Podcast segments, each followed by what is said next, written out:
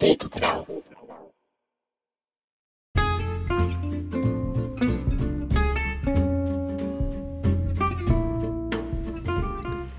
テラオ第124回。毎週金曜日は80年代特集してます。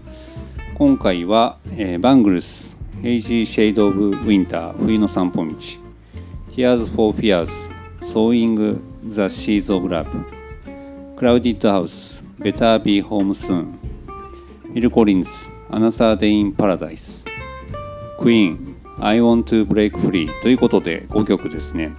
まあ80年代って感じの選曲になったんじゃないかなと思いますというのはですねあの前回あの REM とか、えーポリスとか、えーなんだフランク・ブラックのバンド。あの辺りをですね選んで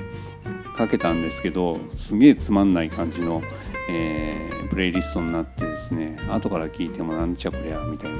やっぱり80年代もっとこうキラキラしてて、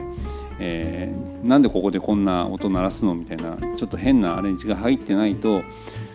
なんかこう物足りないというかですね。今回の5曲はやっぱりこう80年代っぽさを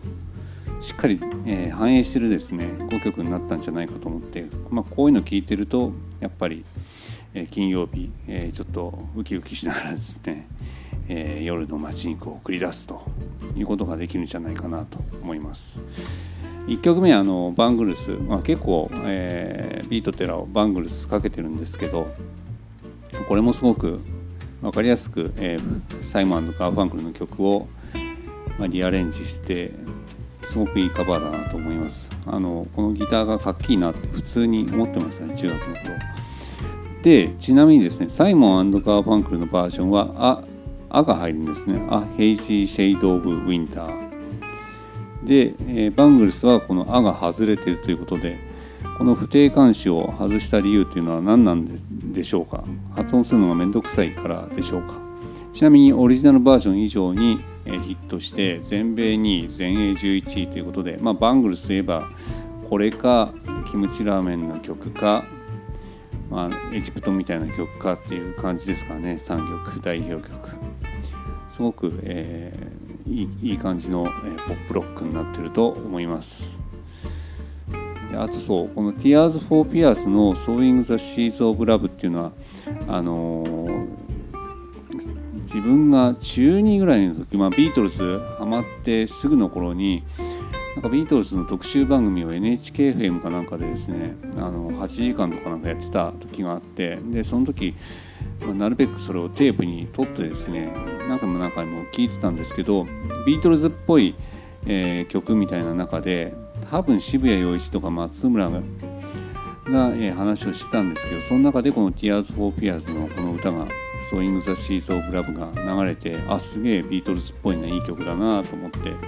まあ、これもたまに聴きますね。年一ぐらいで聴いてる曲かなと思います。クラウディットハウスはちょうどその頃ですね。何枚目のアルバムかちょっとあれですけどまあアルバムが出てでクラウディットハウスのこのボーカルがジョンの声にちょっと似てるんじゃないかみたいな雑誌の記事があってでビートルズ好きだったんで聞いてこのやっぱりこうしっくりきたんですよね。でただ初期のクラウディットハウスってやっぱり80年代な感じがしててあの当時はあんまり聞けなかったって感じがするんですけど今は非常にこの柔らかいサウンドが、えーすんなり耳に入ってきます。すごく好きですねクラウディットハウス。